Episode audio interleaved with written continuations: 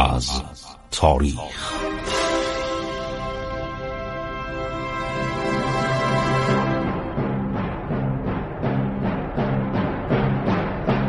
کاری از گروه جوان و اندیشه رادیو جوان.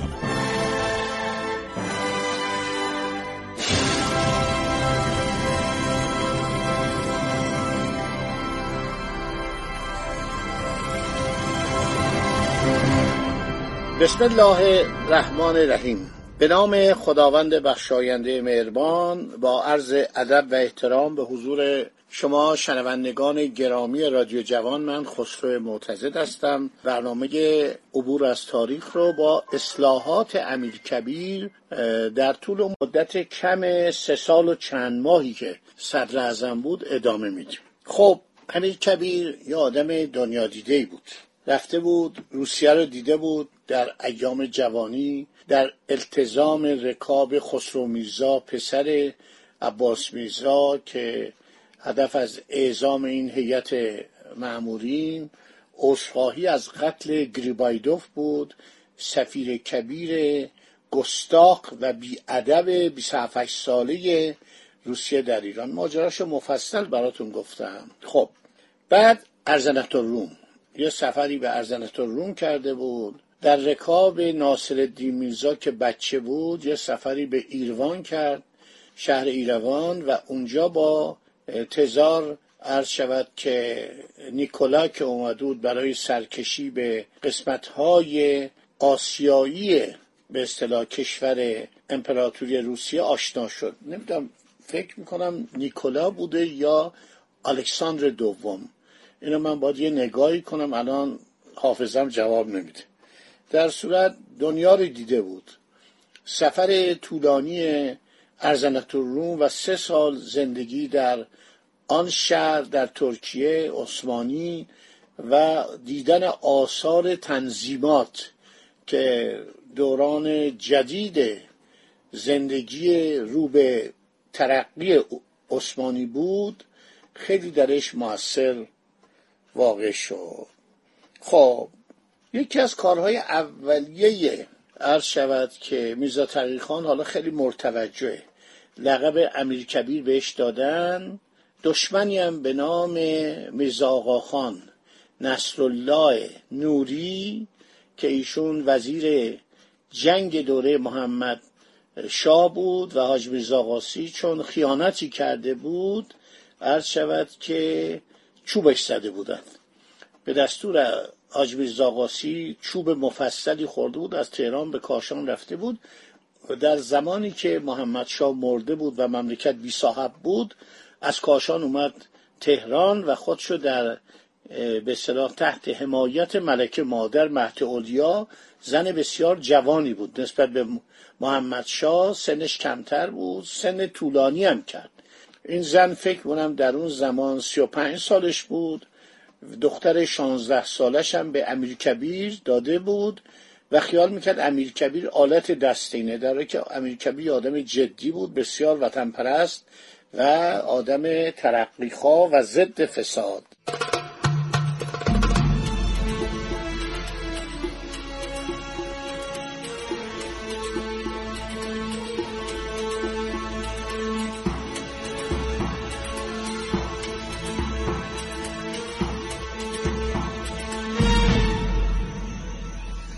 خب از کارهای اولیه عالی امیر کبیر این بود که امیر کبیر می‌دونست دولت انگلستان شاگردانی رو که در زمان عباس میرزا و سپس در دوره محمد شاه برای تحصیل به انگلستان اعزام می شدن با اینا بدرفتاری می کرد یه شخصی بود به نام ماژور دارسی تات. به قدر این میرزا ساله رو گرسنگی داد. در سرمای زمستان انگلستان سرما بهش داد. ناراحتی داد همینا شکایت می‌کردن و پول اینا رو به جیب می‌زد. متاسفانه در اون زمان انگلیسی ها این اخلاق داشتن. از پول ناچیزی که دولت ایران به اینها می‌داد و برای زندگی در فرنگ واقعا سخت بود از اون هم مبلغی میدزدید انگلیسی ها خوبی های خودشون رو خیلی بزرگ می‌کنن بدی های خودشون رو معمولا سعی می‌کنن که به فراموشی بسپرن خب امیر کبیر گفت من باید یک مدرسه در خود کشور تأسیس کنم عده معلم از خارج بیارم به ایران. بنابراین در سال 1266 مقدمات افتتاح مدرسه ای رو که جوانای ایرانی بتونن درس بخونن مثل پلیتکنیک که تمام علوم و صنایع و فنون نظامی تدریس بشه. اسم مدرسه هم گذاشت دارالفنون. بنای مدرسه در سال 1266 در زمینی واقع در شمال شرقی ارک سلطنتی الان تو میدان توپخانه است میدان امام خمینی که سابقا سربازخانه بود آغاز گردید. دو سال تمام یعنی تا آخر سال 1267 طول کشید. این بنا در اوایل سال 1269 با ساختمان پنجاه اتاق به عنوان کلاس یا دانشپایه تکمیل شد. تر و نقشه ساختمان مدرسه را میرزا رضاخان مهندس باشی تهیه کرد. محمد تقیخان معمار باشی معمول بنای دارالفنون شد. امیر چنان عشق و علاقه به اتمام این بنا داشت که اغلب می‌رفت سرکشی می‌کرد. همزمان با آغاز بنای دارالفنون موسیو جان داوود خان. این آدم حسابی بوده اربنی بوده مترجم اول دولت الیه بوده در سفارت ایران در سن پترزبورگ. ایشونو امیر می‌خواد میگه برو. از کشور پروس و نمسا. یعنی کجا؟ یعنی اتریش. نمی‌دونم چرا در اون زمان اتریش و نمسا می‌گفتن. معلف عالم آرای نادری در زمان نادرشاه میگه نموسنامی پادشاه عرض شود که لقب پادشاه اتریش بوده. شاید از اونجا این کلمه نمسا رو بر زبان می آوردن پروس هم همون آلمانه. امیر کبیر با استخدام معلم از کشور روسیه مخالف بود. گفت اینا اعمال نفوذ می‌کنن. از کشور انگلستان مخالف بود. گفت اینا جاسوس میپرورونن. از کشور فرانسه هم می‌گفت سابقه بدی داره. در زمان ناپل اون یک هیئتی به نام گاردان با 67 افسر فرستادن دانشمند محقق همه چی. یعنی اساتید فوق واقعی بودن. توپساز متخصص سوار نظام متخصص توپسازی اسلحه سازی ساختن استحکامات ریاضیات عرض شود مهندسی همه کار. ولی ما رو رها کردن و رفت وقتی ناپلون با الکساندر امپراتور روسیه صلح کرد در تیلسید ایران رو رها کردن و بارها این کارو کردن. یعنی مزبزب بودن. ناپل اون پس از شکست از روسیه دوباره خواست سفرایی به ایران بفرسته دولت ایران را نداد. گفت همون دفعه اول که اومدید ما رو رها کردید در چنگ روسیه کافیه. و می‌گفت فرانسوی ها دمای عرض شود که مزبزبی هستن متلونن. از فرانسه من معلم نمی‌خوام. آلمان ها که در ایران عرض شود که منافعی نداشتن کشور دوردستی بودن و کشور اتریش رو ترجیح داد.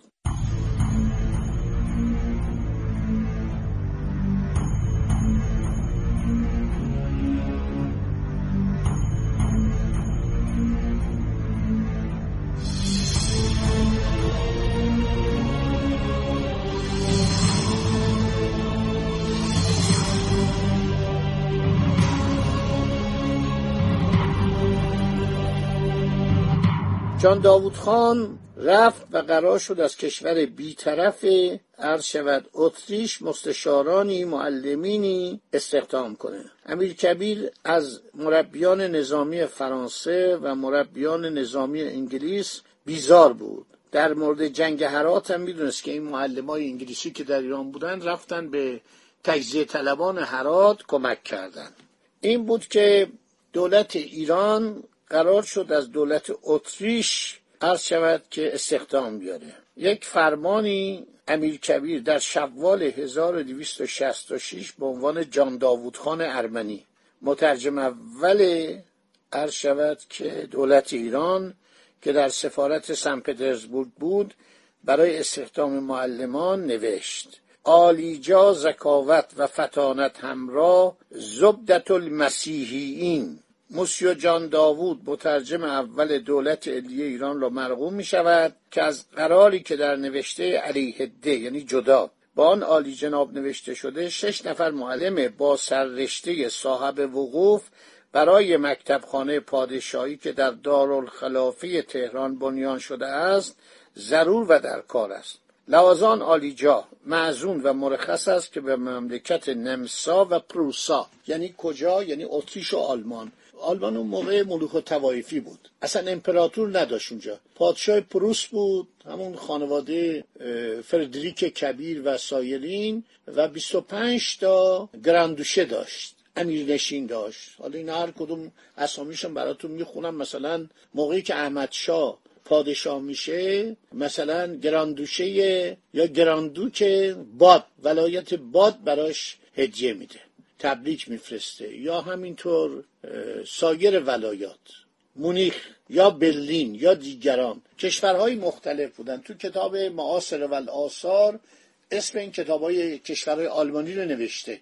اینا 25 تا گراندوک بودن که بعدها امپراتوری که تشکیل میشه در 1871 به وسیله ویلهلم اول و شخصی به نام بارون اوتو فون ادوارد شونهاوزن دو بیسمارک فون بیسمارک. این هم اصیل زاده نبوده جزو اشراف نبوده. از بس خدمت کرده بهش پرنس. لقب پرنس بودن خیلی آدم حسابی بود. ایرانیا خیلی روی این حساب می‌کردن. مثلا فکر کنید کیسینجر قرن 19 هم بوده. ایشون صدر اعظم میشه و اینا در جنگ با دانمارک با اتریش با خیلی از این کشورهای همسایه و مخصوصا فرانسه پیروز میشن و پاریس رو می‌گیرن در ورسای تاجگذاری می‌کنه ویلهلم اول. در ورسای قصر لویی چهاردهم تاجگذاری می‌کنه.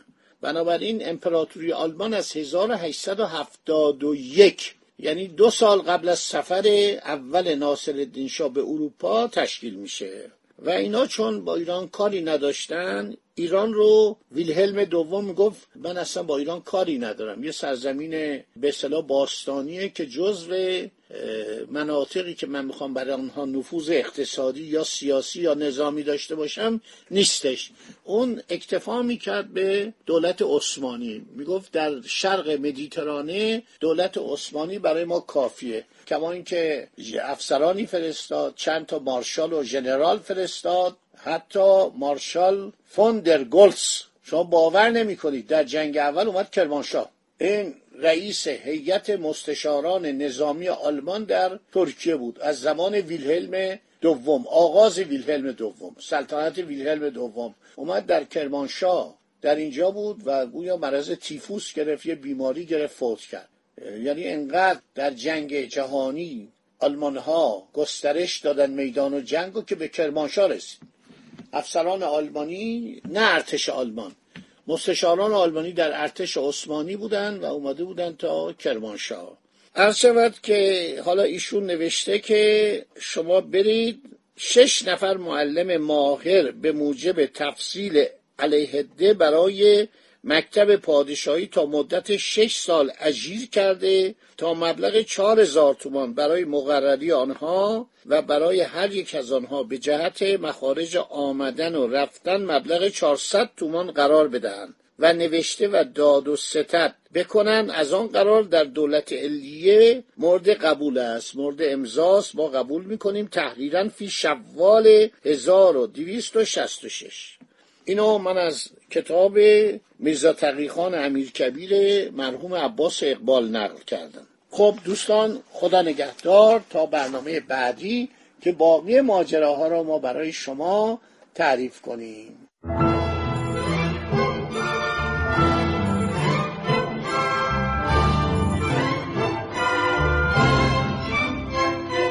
عبور از تاریخ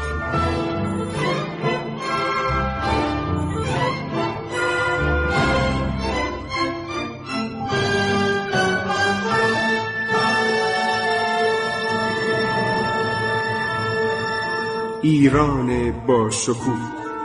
سرگذشت ایران ما به روایت خسرو معتزد